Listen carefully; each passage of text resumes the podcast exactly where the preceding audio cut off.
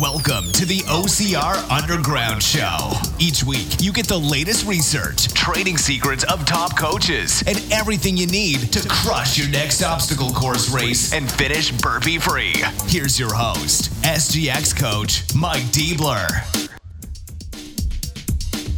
All right, well, welcome to the OCR Underground. This is episode 58. I am your host, Mike Diebler. As always, thank you so much for joining me. Uh, our goal here is simple we want to teach you smarter ways to train for your next OCR to keep you safe, injury free, and so you have the, the best race of the year. Um, well, if you want to check out the show notes for this week's episode, you can head over to ocrunderground.com slash episode dash 58. Um, well, we are in January, so all of you guys know what that means. It's time for New Year's resolutions. And uh, this is one of those topics that's always debated every single January is is it worth having New Year's resolutions? Are these good things, bad things? And I figured why not start this this episode just talking a little bit about my take on New Year's resolutions. And I, I think the debate comes in where when we look at the statistics, um, most people are going to fail. So if you're if you're going to set a New Year's resolution this year, you're probably going to fail. And I I hate starting out a show negative, you know, right off the bat. But you know, numbers don't lie, and they they show us that most that try this are are going to fail, and then that leads to saying, well, if you know if you're going to fail, you know, it's just going to lead to bad things, or I don't I don't even really know the the thought process behind it. Um, but I know a lot of people will just say they're dumb, you know, and you know, and, and there is nothing special about January, right? it's the first month on the calendar, so I know it's nice to kind of think, uh, redo. We get to redo the last year or um, start fresh, and I think all the all those are great mentalities that we we can have, right? So sometimes we need a start, and that's the hardest thing for most of us to do is just to start something. And you know, when January hits, it's like easy to say, I'm going to start something right now. So when we look at you know how the, the odds are against us right? Uh, if we know most people are going to fail why why bother? And i i just don't like that mentality right? Just because other people will likely fail they're going to set a new year's resolution set a goal and not follow through should have absolutely no influence on you. You know if if everybody out there fails except you that's pretty awesome right? For you at least um, and hopefully you lead the way for others. But i, I think we not, need to take that approach where um, it doesn't matter what other people are going to do because all you can influence is the decisions you make. And that's what i want you to start to think about. If, if you plan on setting a new year's, resolution maybe you already have or maybe i can help you tweak it a little bit to make sure that it's uh, going to be successful. But i just want to at least start off with I, I think they're important. I think that we're always setting goals because then what are we doing? We're just kind of randomly going throughout life. And whether it's training financial relationships, whatever, right? You can use this for all of it. Obviously, we're going to focus on training and, and getting you better, stronger, faster, all those good things. But the the foundation of all of these is the same. So, um, so yes, I, I think uh, we need to. This is something that will help most people. Uh, now, when we look at yes, most people are going to fail. We also need to look at well, what does fail mean? I, I think it more means that you never even tried. And that's not setting a goal and just saying, well, you know, this is dumb. Most people won't really accomplish what they're trying to do. So um, I'm not even going to set myself up for failure. And again, I just don't like that that mentality. And I think we can turn it around and say, okay, I'm going to set a goal. And uh, even if you don't hit that goal, a lot of good things can come from it. And I, I think that's the important thing with all of the goals we set. You know, sometimes we set really low goals, which sometimes that's appropriate just to kind of get the ball rolling. Um, but I know a lot of people might be against like those big, almost unachievable goals because really you don't know what you can't do until you try. And when we set a big goal, even if you fall short, you probably would have surpassed what you originally had intended, right? So maybe your goal this year is to, um, you know, maybe a smaller goal would be like just to race in age group category in a Spartan race. Like you, you normally do open and you want this year to step it up and and try age group. So that might be a goal, um, great goal to have. And you know, not not anything crazy. I think most people can do that. It's just more of a mindset thing than anything else. Um, but maybe a, a bigger goal is, well, I want to come in top 10 or I want a podium.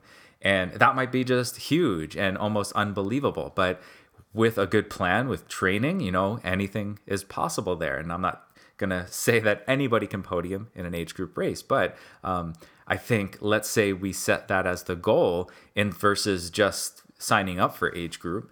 Um, now, let's say your, your your goal was to come top ten, and you came in top twenty uh, for a race uh, this year.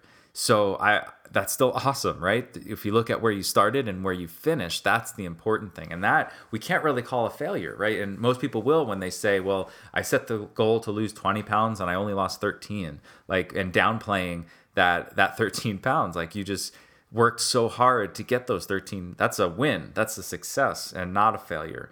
So um, that's, that's the takeaway. And that's the important thing that we, we set goals stretch stretch a little bit with those goals and um, you know reach. So and if, if you don't hit it that's okay. But by stretching did it help you achieve something a little bit further? And obviously you can go too far something so unrealistic that it, it becomes demotivating and you give up. So you know we have to be uh, careful with how far we stretch but but i think it's a good idea to to reach a little bit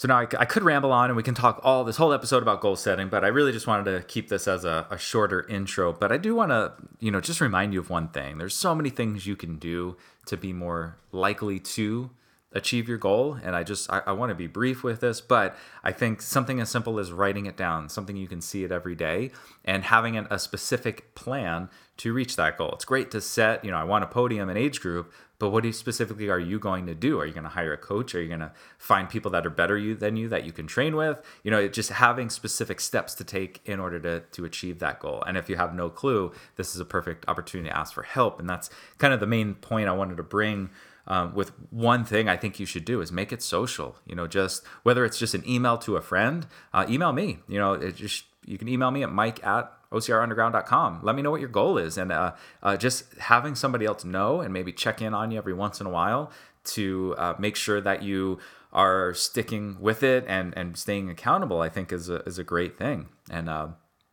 uh, just going off of that, I'll, I'll, share with you my goal for this year. So, uh, one thing, and, and actually, this I, I, thought was a fun idea that we did as a family. We set our goal together, and we all have our individual goal, but kind of the theme of this year for us was just trying something new.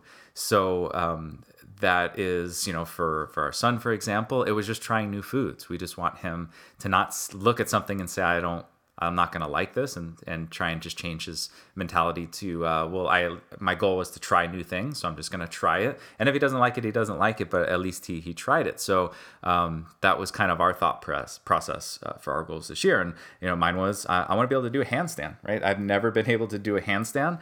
I, it's not something I've ever really tried too much to to do so i figured uh, that's just something you know it's a something athletic that um, i think i should be able to do but I just don't have the appropriate skill uh, to do it right now. So I'm working on my handstand. And actually, I've, you know, just a couple weeks in and I'm, I'm actually doing all right. And I, I think I'm going to hit that goal pretty soon.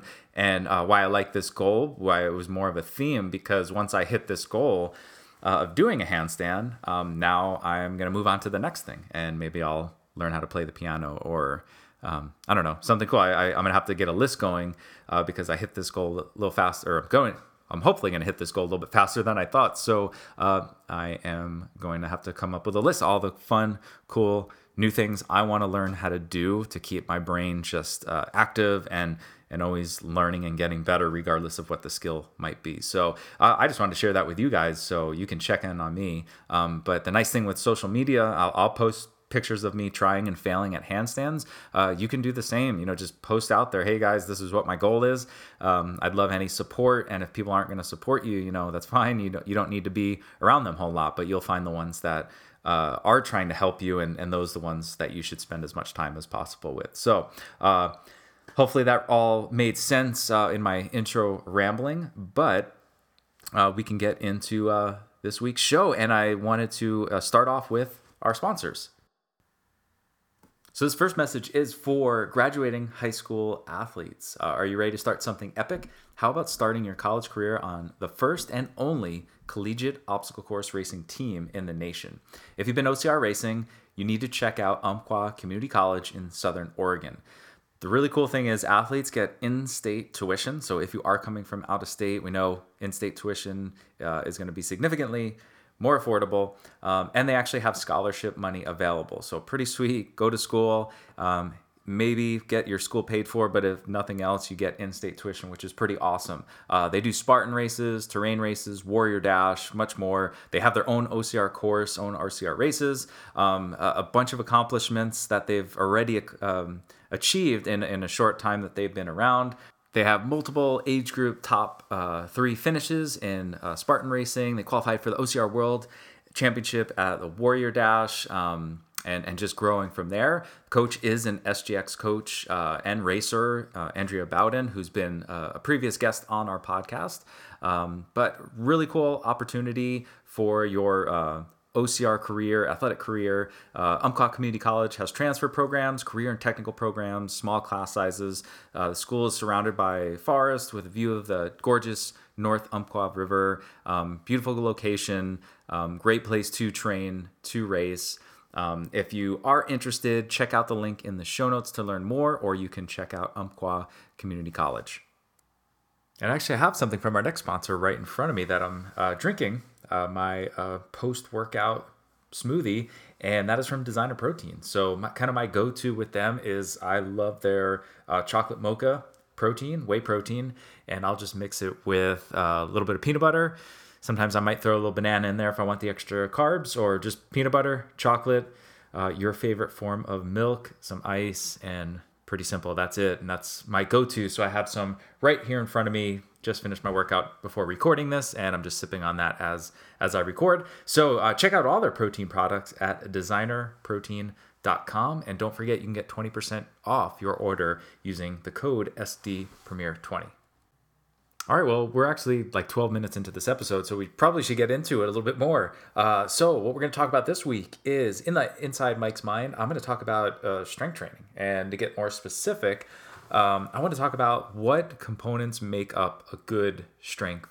program. So, we're going to go into all the different things you should be considering uh, when you're when you're doing a strength workout. In our research review, I'm going to look at bilateral asymmetries and knee pain. So, basically, looking at how um, your strength left compared to right will influence injuries and things like that. And in our coach's corner, I have on Coach Q, and we're going to talk about his journey from competitive bodybuilder to OCR and uh, coaching and, and training and, and much more. He's going to give uh, his thoughts on all the different techniques for for therapy and taking care of your body and he's doing some really cool stuff with his clients and and how he kind of uh, took care of himself through some some issues he was dealing with uh, so all that and much more in his interview. So let's get into this week's episode.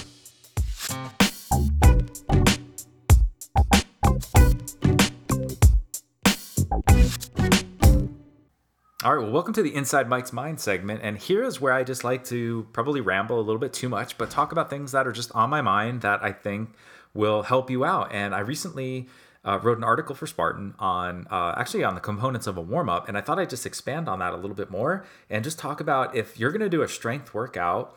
I don't think it's as simple as just lifting heavy weight, and I think there is an art to putting together a, a com- comprehensive and complete strength program. So I at least wanted to briefly go over each of the the segments, and we can spend a whole episode on this. So again, I'm going to try and get to the point and give you the highlights. So uh, we're going to start with our warm up, and uh, I think a great place to start is number one, probably some breathing exercises. So if you're not doing any form of dyna- uh, diaphragmatic breath work, just working on better breathing patterns, I think during a warm up is a great place to do that. You can definitely integrate it with some other things like your foam roller stretching and, and some other work. But I, I just want to start with that because I think that really sets up the whole workout when you're really uh, reinforcing the good breathing that you should be doing, uh, not just through the workout, but for the rest of the day. Um, from there, uh, I think our first start after the getting the breathing down is going to be some type of soft tissue work. So uh, in our warm up, making sure we're really improving the the the tissue quality and moving uh, fluid around and, and, just getting the the uh, the muscles to to relax and, and get ready for the workout. Once we do our foam rolling, we're going to move into some type of stretch and mobility work. Uh, I'm a proponent of lots of different forms of stretching, whether it's active, passive, uh, dynamic, uh, PNF. Uh, there's so many different things we can do, but you're, you're doing something to increase the mobility. And really, you're going to target on the areas where you need the most work. So you should know like where your uh, problem areas are where you're tight. And if you're the type of person that is, you'll bend down and touch your palms to the floor and touch your elbows behind your back and actually display hypermobility, then this really isn't going to be a big part of your workout. You might do a few things to get moving, but really you don't want to be enhancing any more mobility. You already have too much as it is. Um, but I think for most people, they, they have a few areas that they need to really increase mobility. Um, and then after we go through mobility, we want to really lock in that new movement and do some activation work. And here we really focus on uh, enhancing what we just worked on with our mobility. So if you just worked on something to increase your um, uh, hamstring flexibility, and you should follow that up with some type of work that will take that hip through uh, hip flexion, probably, or, or some type of um, movement that is restricted by the hamstring to really engage the muscles that need to work more. Now, this is often where we see a lot of stability work because once you've improved mobility, we want to make sure we we have stability to to control that mobility. So things that are working on stability of the the foot, the knee, uh, the core, the scapula, all, all of these are great places to start with your activation work. Um, then we're going to get into uh, some type of movement prep work. And this kind of depends on what you have going on that day. So if, if you are going to be doing some deadlifts, you might be doing some things to prep you for hip hinging and deadlifting. Uh, if you're going to be doing some pressing, maybe some some prep work for the shoulders. Uh, maybe you're, you're going to be doing some uh, running uh, and you want to do some uh, dynamic warm up with like skipping and um, shuffling and, and backpedaling, things like that. But some type of more movement specific work that's going to really um, reinforce everything you just did, right? Your, your main part of your warm up was getting the tissue warmed up, ready, getting the joints more mobile and, and active. But now we want to really lock that in and get bigger movement patterns in there. So that kind of completes our, our warm up. Um, I know I went through that quickly. Uh, I'll link to the article as soon as it comes out with uh, Spartan, and you can see uh, examples of each of those. But that is a big portion of your your workout everything I just listed there, it's probably going to take you a good 20 minutes to get through, uh, you know, more or less, depending on how much work you actually need. But take the time. Uh, this is really where things are going to pay off, and this is where it should be customized. And it's hard to follow somebody else's plan because you need to work on the things that are your your biggest weaknesses and, and problem areas. Uh, once we get through all of this um, and we're, we're, warm, movement prep, we're uh, ready to go. Now we're going to start the program with probably some type of power work or complex work. And I just mean this is the thing these are the things that require a lot of concentration they're usually high intensity a lot of effort uh, because we're going to do it early on in the workout when we're freshest because if you're fatigued and you start doing um, power cleans or uh, box jumps or or something that is um, there's high risk of injury right we don't want to do that later on in the workout. I want to do it when you're when you're fresh and ready to go. So I think there's a lot of things we can throw into this power section, but uh, depending on on your fitness level and your skill, but this is essentially where we're going to see Olympic lifting. So this could be like barbell cleans, kettlebell cleans, snatches, things like that. Uh, plyometrics would probably be uh, a good place for this here. Maybe even agility drills if you're just getting started. So more low impact uh, uh reaction drills. And uh, med ball throws. Med ball throws are great for this area. So a little bit of uh, upper body, lower body combo work, but uh, plyos, Olympic lifts would be a great place to, to start your workout and uh, make sure you're fresh. That technique is down because there's so much skill involved with most of, of these types of exercises. Uh, once we move on from the power segment, now we're going to get into our strength work. So this is going to be the bulk of the workout where now we're trying to get stronger. Um, there are different ways we can do it. A lot of times I'll work on total body splits. So we're hitting a little bit of everything. If you're hitting the gym a little bit more often, you might be doing some type of, of split. But we want to divide our strength work into kind of the main movement patterns. So, what we want to make sure we include, whether it's in one day or maybe split up through a couple days, depending, like I said, how you design your workout, uh, we want to hit the big patterns. So, we're going to do some type of bilateral quad dominant movement. This would be something like a, a squat. We're going to do a bilateral hip dominant movement, something like a deadlift. And we also want to include unilateral versions of each of those exercises. So maybe something like a lunge and a single leg bridge or a single leg deadlift, something like that. That will cover most of our lower body exercises there. And obviously, there's tons of variations we can do. And then in the upper body, we're going to do some type of horizontal push. So your your push up, your chest press, uh, some type of horizontal pull.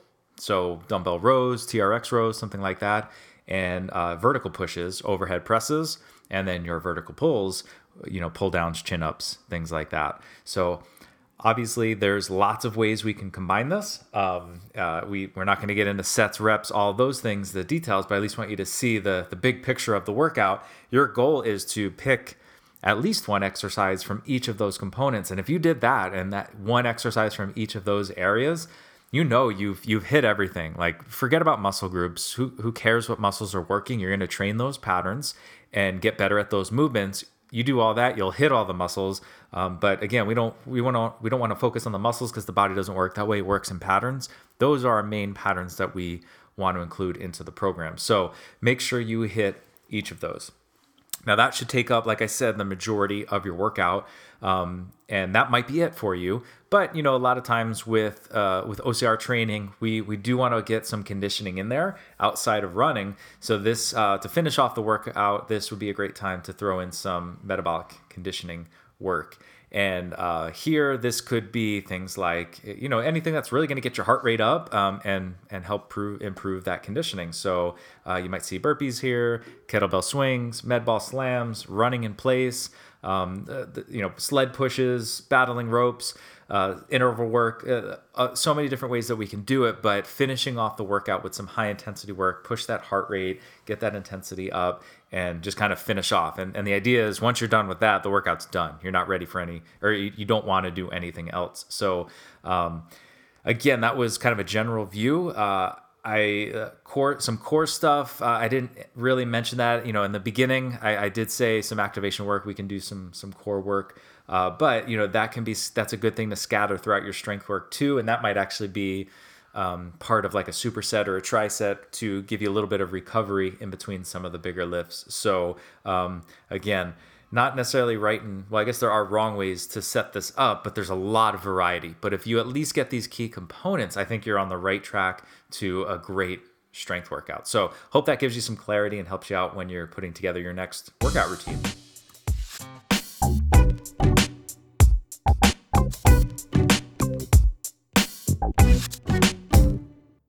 All right, it's time for our research review, and I want to talk about a recent study that was in the Journal of Strength and Conditioning talking about uh, asymmetry and balance, and specifically looking at strength between the left and right side. And I, I think this is a really important topic. And obviously, if you listened to this podcast before, you know I stress the importance of injury reduction and, and just doing everything possible to help avoid injuries because it's a pain and you can do all the right things. And then if you do one dumb thing and uh, you, you set yourself up for an injury and now you miss out on some races that were uh, really important to you. So I want to really make sure we provide information to help you stay healthy and fresh so you can race and, and do all the stuff that you want to do.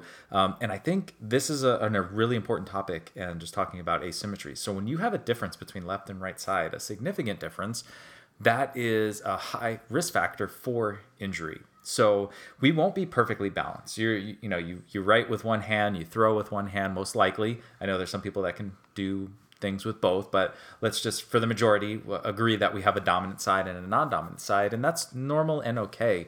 Um, but there gets to be a point where we become over reliant or over dominant on one side, and that leads to mobility issues on on certain sides, and uh, strength issues and endurance issues and things like that.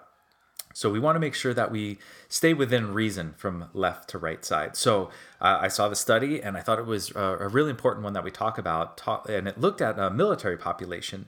And what they looked at was uh, quad strength between the left and right side.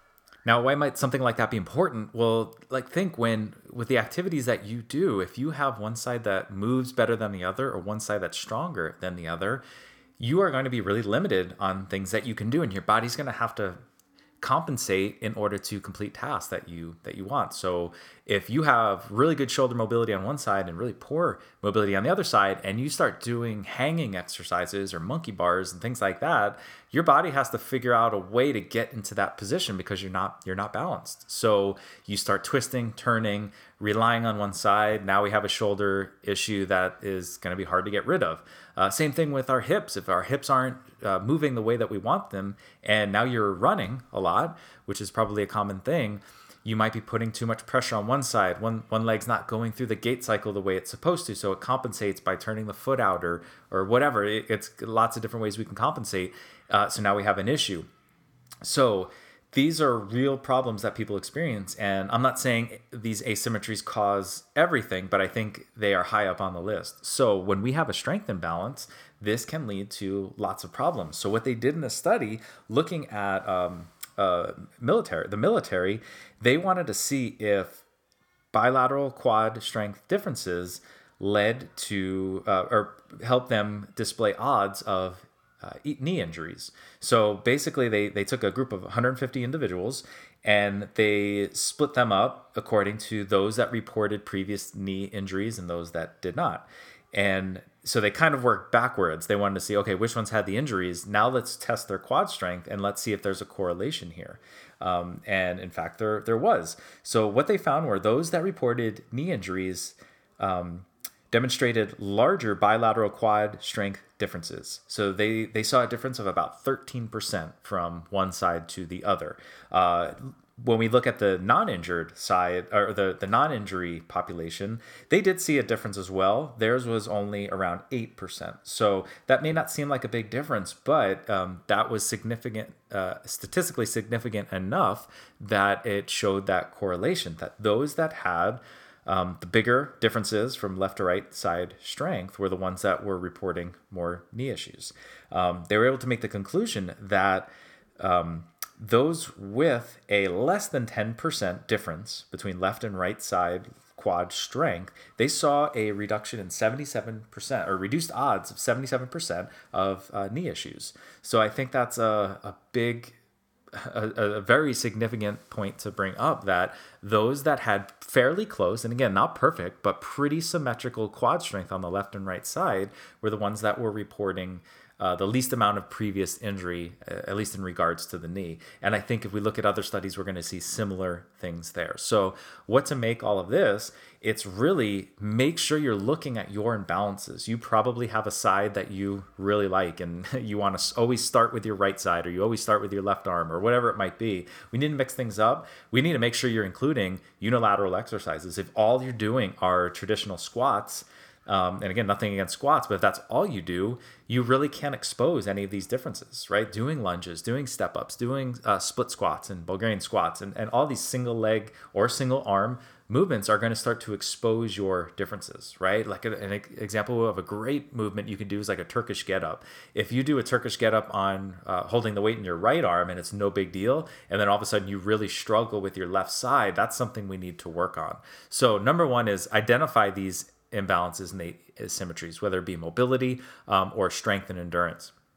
Once we've identified it, now we have to start working on it. So you can work out of balance a little bit. A, good idea if, if I know my left side is is weaker, significantly weaker than my right side, something I can do is let's just say I'm doing uh, Turkish get-ups for an example. So I'm going to start on my left side when I have the most amount of energy to work on on that side. So I'll do my reps on my left side, then I'll move to my right side, and then I can go back to my left side and do an extra amount of sets, right? We know there's a deficiency, so why not add more sets um, in order to uh, close that gap and improve that balance there. So um, whatever the exercise is, adding an extra set is is not a bad idea. If nothing else, start with that side so you can really devote more energy to really concentrating on improving that that side there. So keep your asymmetries in check. Make sure you're not um, developing too many imbalances there. But I think this is an important thing that we really look at. Um, if we want to reduce the uh, amount of injuries that we're suffering, so um, definitely check check those things out uh, for yourself and see if you need to start improving one side or the other.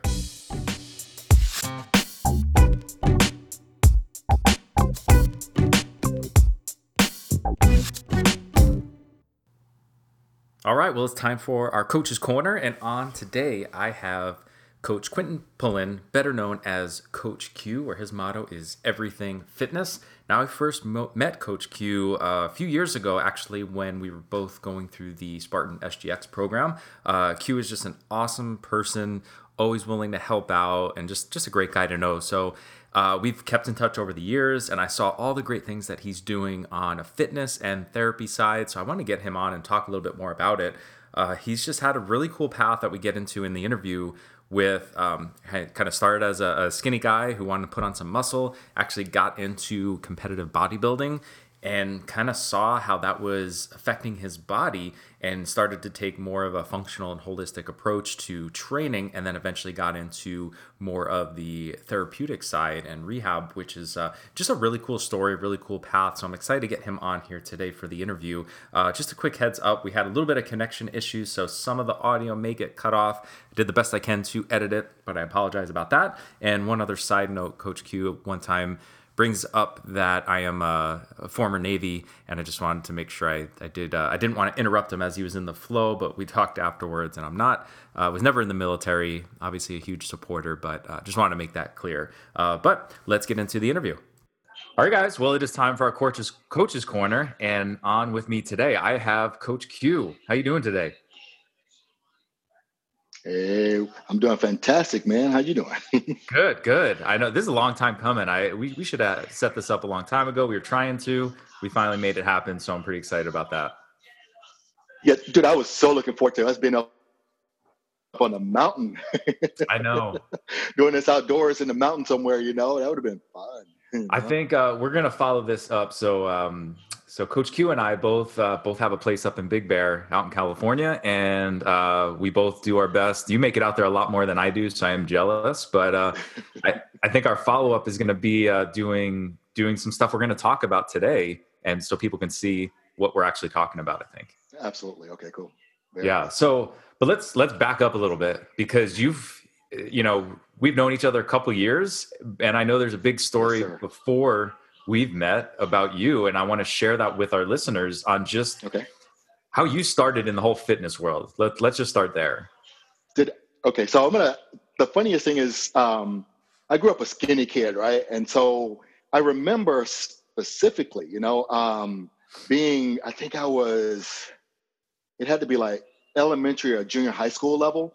And in atlanta where i grew up we had guys and people that used to come and speak to the groups of kids, right? And I remember this guy, man, his name was Superman Blunt, and this dude was jacked, right? And I'm I'm me being a skinny kid, I'm like, I to look like that dude, right? So I used to draw pictures of bodybuilders and stuff like that when I was a kid, you know. And um, I always told my parents, as soon as I get old enough, I'm gonna I'm gonna start lifting weights. I'm gonna get big, right? And my parents were like, yeah, right, whatever. so, you know, um, I joined the Marine Corps because um, that was another one of the, the dreams that I had. I, I, spent a lot of time in high school in the ROTC program, so I had this fascination with the military. And when I got into the military, my first duty station out of boot camp was in 29 Palms. And, you know, I'm like, okay, it's time for me to get in the gym. So I go down to the gym and I see these guys working out, and I have no freaking clue of what I was doing. So I go to the gym every day, and I think I did bench press every single day. And finally, one of this guy, and this guy, you know, the funny thing, I need to look this guy up on Facebook. His name was Eddie uh, Acevedo, right? Eddie walks up to me and he's like, "Hey, man, do you want to come and work out with us?" He goes, "You know, we're doing powerlifting. They were on the Marine Corps powerlifting team." And I'm like, "Yeah, but I don't know what I'm doing." He goes, "Not, not a problem. We'll teach you." So those guys got me starting in the gym, right? So I started going to the gym. I would run from the barracks down to the gym, do my workouts, and you know, they say in the military, and I know you're a, you're a Navy guy. In the military, you're either going to be a fitness freak or an alcoholic, right? And so the alcoholic thing was not my deal, even though I tried it, it wasn't for me, you know? So um, I started doing the fitness thing in, in the military. So um, I remember going down to Palm Springs, meeting a guy named Chris Cormier, who was one of the top amateur bodybuilders at the time. And he started bringing, let me come down there working out with him. And so I started getting more and more experience in the bodybuilding thing. And dude, I, I, I started loving it, right? So I'm like, I started sitting this skinny kid, put on this muscle. I graduated from high school, I was 156 pounds. And I ended up bulking up to about 195 pounds, you know, over in, over like a year, you know. And so I'm like, oh, this is cool. So I got stationed from 29 Palms into Okinawa, Japan, and that's where I did my first bodybuilding show, you know.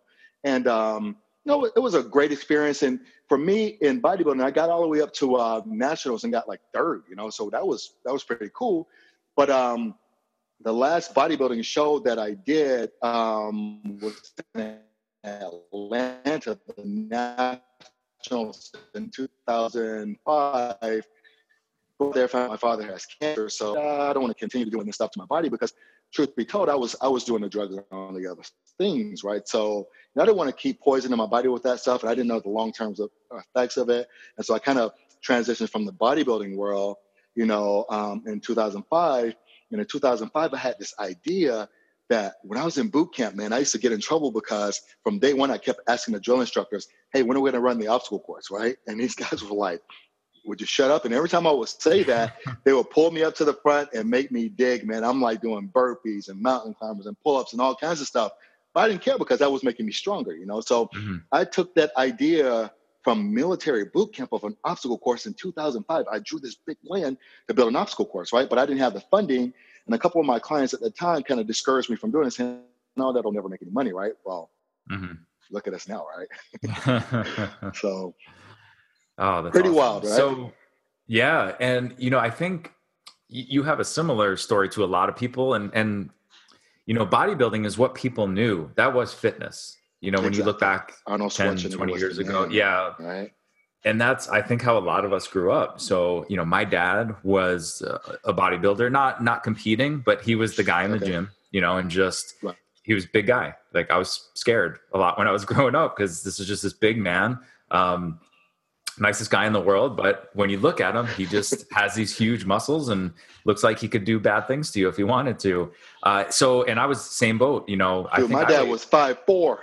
my dad was about six two with long hair and long. Yeah, yeah. So I kind of followed that path. I was saying, just like you were saying, uh, I was skinny guy. Um, probably weighed same, like 100, 150, mm-hmm. 55 pounds in high school, and and wanted to be that big big guy like I think a lot of skinny guys wanted to be and kind of followed that path. But I, you know, fast forward to, net, to now, and I know I've told this story before, but the amount of issues my dad started to have with pushing his body so hard and doing it in that very specific way where you're trying to get bigger biceps, bigger quads, bigger, you know, whatever. Like you're picking that muscle, you're going to isolate the hell out of it and just get it to bulk up. And that's what muscles do when you just put that amount of stress on it. But then when we see now what, when we uh, see what we know how that training affects the body it makes us think is this really the path i want to take? And that's that's kind of where i got started with all of this where i you know there's nothing wrong with wanting to look good and getting bigger muscles but i think there's a a good way to do this that will get you better at racing get you better at functioning and, and all that stuff. yeah exactly. And it it seems like you took the same exact path which is now right. what really that like what i wanted to talk about with you today is where you're doing what you're doing now and kind of what your past experience um yeah, you know all those yeah. things that happened what you're doing now with it so let's let's kind of start to dive into that a little bit about so what specifically what types of okay. stuff are you into right now oh man so it, i tell my business slogan is everything fitness right and mm-hmm and that means that there is absolutely nothing out there that I'm not going to actually go and try, right? I, will tell you what, um, speaking of today, I, I, had this dream last night. Today was supposed to be my strength training day in the gym. I was supposed to do deadlifts and, you know, all these things because I'm in a strength cycle right now. But I had this dream last night that I carry beer kegs up this freaking hill, right? So I woke up this morning and go, I have beer kegs, I have a hill, so I freaking carry beer kegs up a hill, right? And so in my mind, you know, I was like, this is going to be freaking hard, right? So I've never done anything like that. You know, I mean, I've carried those kegs around, but not up a hill, right? And so mm-hmm. I, I, got these beer kegs. I think the whole bar weight was probably these things are swinging all over the place. Your core is really, really engaged, right? And so I'm out in the middle of the street here in Costa Mesa, walking down the hill with beer kegs. Got to the bottom, I turned around and walked back up that hill, right? Mm-hmm. I thought it was going to be a lot harder in my mind and in my dream, I saw it being harder. But I'm realizing these days, man, I'm a I'm more of a tough motherfucker, so I'm a, I'm gonna just challenge myself that way, right? So, you know, people ask me what I'm into. I'm into moving the best that I can move, being the strongest I can possibly be, and challenging myself to do things that most people would think impossible, right? Or or they they say you're crazy for doing these things, right? And so what I tell people is crazy to some people is your mental limitation, right? Crazy is your inability to think past what the possible is, right? So, so I'm doing those types of things now where, you know, even with, you know, I, I got into Spartan racing and obstacle racing and stuff like that because I built an obstacle course. But even to that degree, I don't race Spartan race that often, but I always want to have the ability that if I say, okay, there's a race this weekend, I can go jump in and do it no matter how long it is, no matter how hard it is, right? Because that's just my mind telling me that go do it, man. So, you know, I, I still love my way up a hill. So we'll see. You know, it just I, I don't know what I'm going to do the one day to the next. You know, I just know that I'm going to challenge myself physically until I'm at the top of my game, right? So yeah. I don't know if that makes sense to you, but yeah. Yeah, absolutely. I, what I think you bring up a great point because sometimes when I talk about you know injury prevention and this different different styles of training, more functional training, things like that, some people right. start to think, well, it's not hard or like it's not going to push me, and it's like, no, you you absolutely you're going to push yourself harder than you ever have before because you're going to be doing it in ways you're not comfortable with that are different. Um, it, it's you know it's attacking your weaknesses and things like that. But yeah, just like you yeah. said, that's the whole point of this is that you there could be a race tomorrow and a friend was just like, let's go do it, and you're like, I can right. go do this, right? Maybe you know it's not going to be like I'm going to go win or I'm going right. to PR, but I'm going to do right. this. I'm going to exactly. compete. Like exactly. I'm going to push exactly. myself. I'll be totally fine. And I think that's a great place to be where right, right. you can do anything, right? Well, and you, I look at it like this too. Yeah. I'm, I'm 48 years old, right? And I look at 48 versus 28. 28 years old, I was bodybuilding. I was a big dude, right? Um, walk around the off season at like 60, right? But 22 minutes a mile, right? At 48 years old, and mile time is is getting down to that eight, almost sub eight minute, you know, down to seven minutes, you know. And I'm like, you know, to be over 200 pounds, that's a pretty decent mile time. So, you know, those are the kind of things that I look at those measurables and go, you know, how do I feel when I'm doing this? Am I moving well? Am I getting better? Because, you know, I hate hearing those people say, oh, I can't, right? I'm like, dude, what is that word? You know, I'm like, can't, you know, that's to me, that's a four letter word. So I look at it and say, you know, fuck it, I'm gonna go do it. Right. So yeah.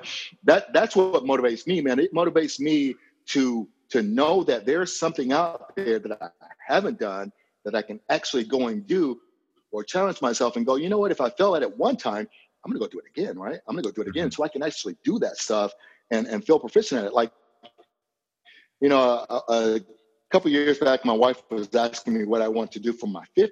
You know, I'll, I'll be 49 in March, so this is next year. And I go, you know, I want to climb Mount Whitney.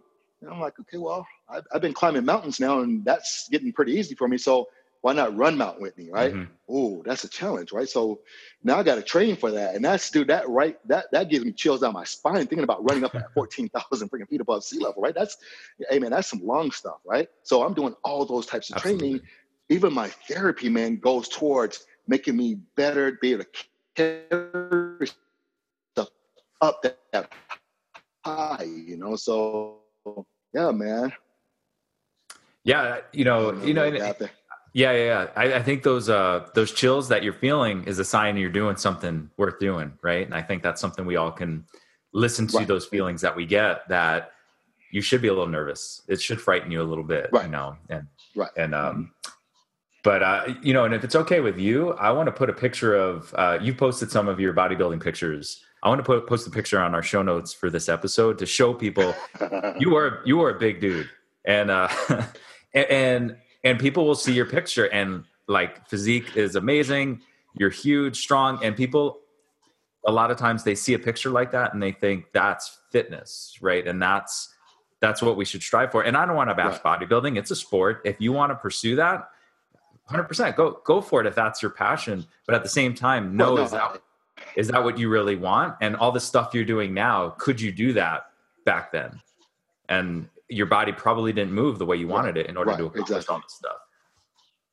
So, well, dude, the, the funniest thing is I've always been athletic, right? And so the, the funny thing is, it's like in the off season, me saying I'm weighing 255, 260. At 255, 260, I could not move that well. But when I dropped down, I would compete between 208 and like 215 area. But at that light weight, I could go out and run, right? And so I would run stadium stairs getting ready for shows. And, you know, the, the craziest thing is, and, and like I said, I'm, I'm, not knocking bodybuilders. I'm saying in bodybuilding, um, fitness has evolved, man, to a point where we're doing mobility stuff. We didn't know about mobility back then. We're mm-hmm. doing, mm-hmm. you know, all kind of corrective exercises. We didn't know about those things back then. And, and the coaches that did, those were sports coaches, right? Not not bodybuilding coaches. So mm-hmm. if you take that knowledge now and put that same knowledge towards bodybuilding, you'll have a lot more functional bodybuilders who move really well, right? And mm-hmm. and I would think their physiques will look better, right? Um, two bodybuilders that come to mind is uh, Flex Wheeler and Melvin Anthony. These dudes would do full splits on stage in their posing routines, right? And so I'm like, dude, that's that's flexibility. They had that ability to do that kind of stuff. Now, yeah. could they go out and run a mile? Probably doubtful, you know. But you mm-hmm. know, that was their goals for their time. You know, I look at it those times back then and go, okay, what is this going to do to your body long term? How are you going to feel at 50, 60, 70 years old, right? And so I, I didn't want mm-hmm. to have bypass surgery and all these things that like Schwarzenegger and those guys have had to have um, Sylvester Stallone. I, I did not want that. So I started saying, you know what? I'm not putting the drugs in my body anymore.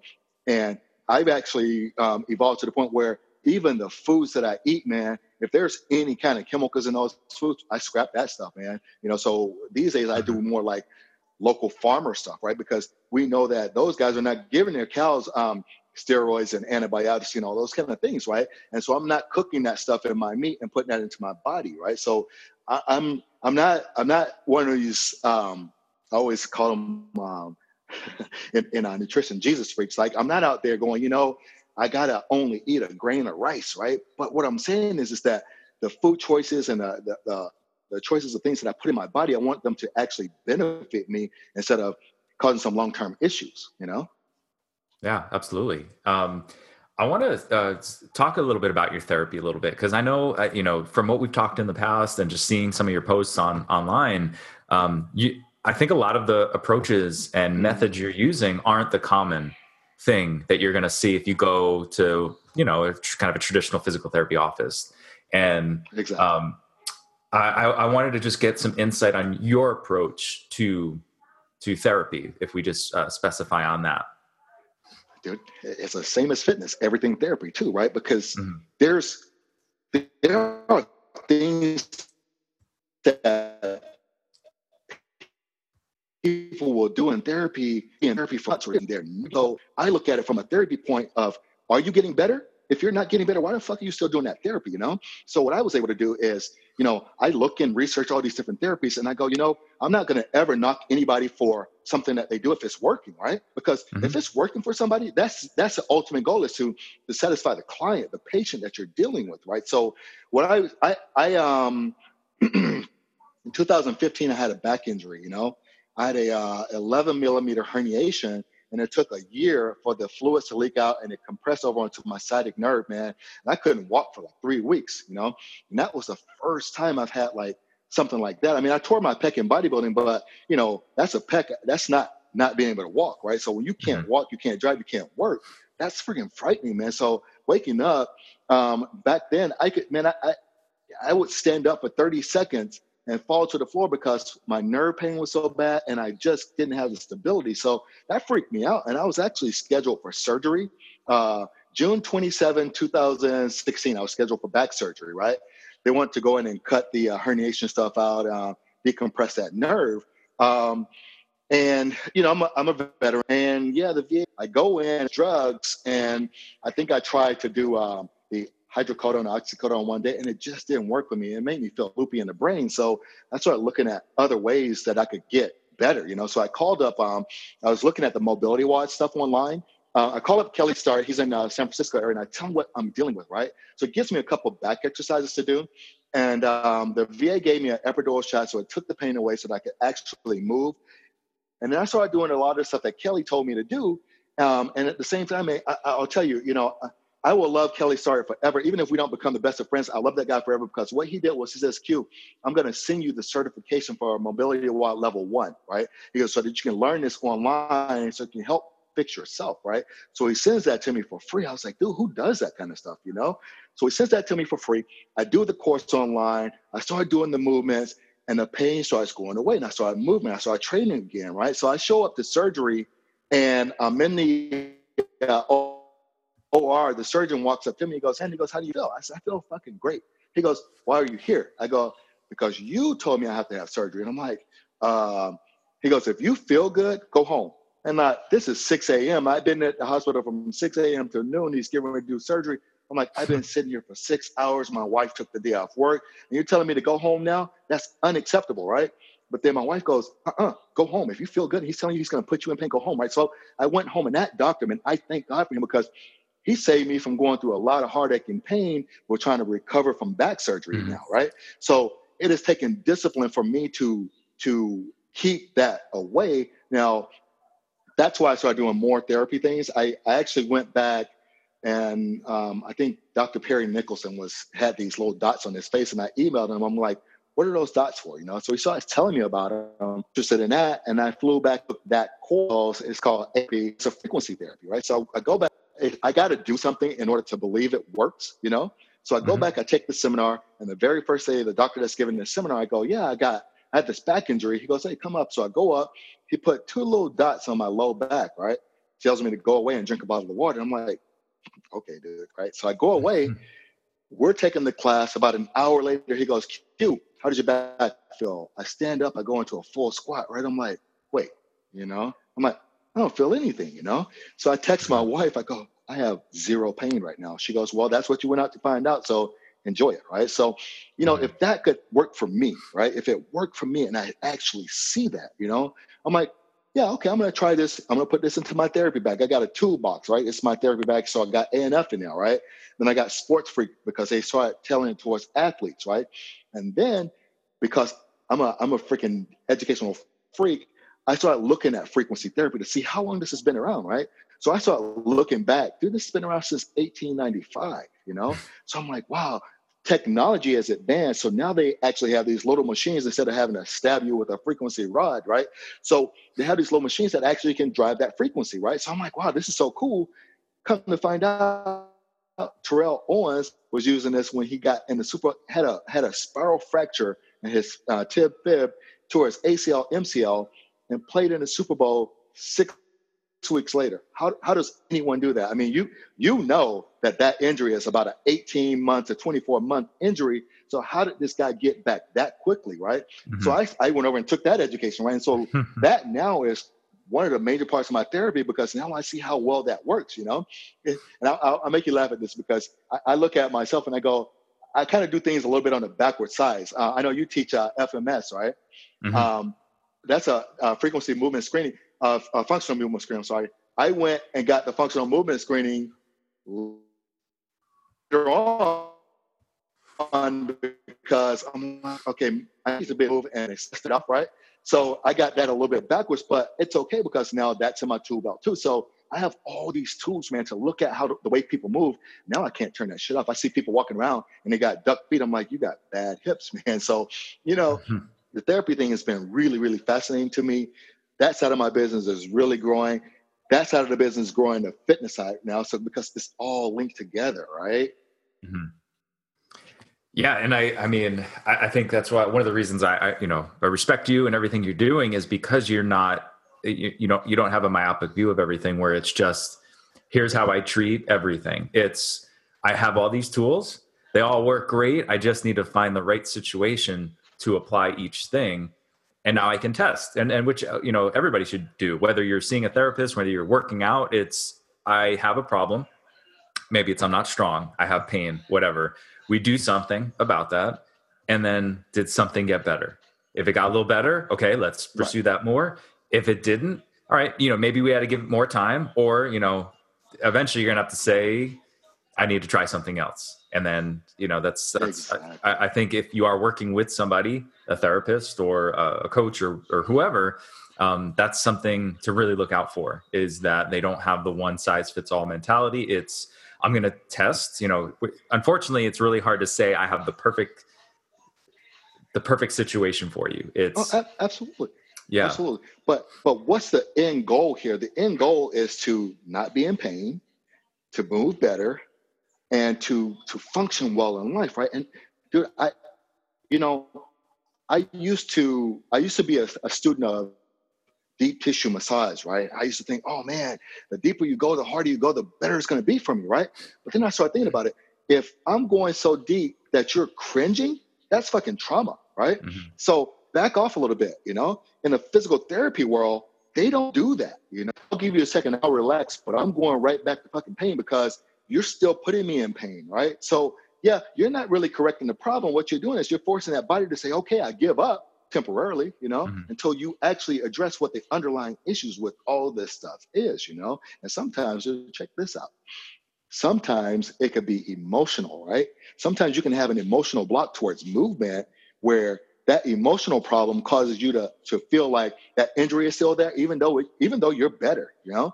And I see mm-hmm. this. I, I, you know I listen to a lot of the, the, sports players when they come back from ACL tears and knee stuff and things like that, and they go, you know, you know, I just don't feel. I don't feel like I can do this. Right? Not that they have anything structural. It's like their mind is telling them you had an injury. Now I'm afraid to move the way I used to because I think I'm going to get injured again. Right? So, dude, I have stuff that even treats that part, the emotional part, right? So mm-hmm. it's like this world in health and fitness is so freaking big.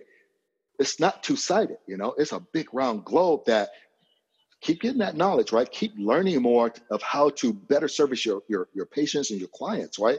And you you got to start looking at your clients as being your patients as well, because you know when they have an issue, if you can treat that issue right on the spot, you know, it, it, it makes them better, it makes you more valuable to them, you know. Absolutely. Yeah. And, and, you know, you brought up that emotional side and, and obviously all the topics we're, we're bringing up, we could spend hours on each one and we're just kind of doing a, an overview. But I think, you know, that's, that's an important thing to bring up because we don't, we're really, we never talk about that side of it. Right. And how your personal experience from your past can affect how you move, how you move today. Like one person looks at a kettlebell and they're like, I'm ready to go. I love this thing.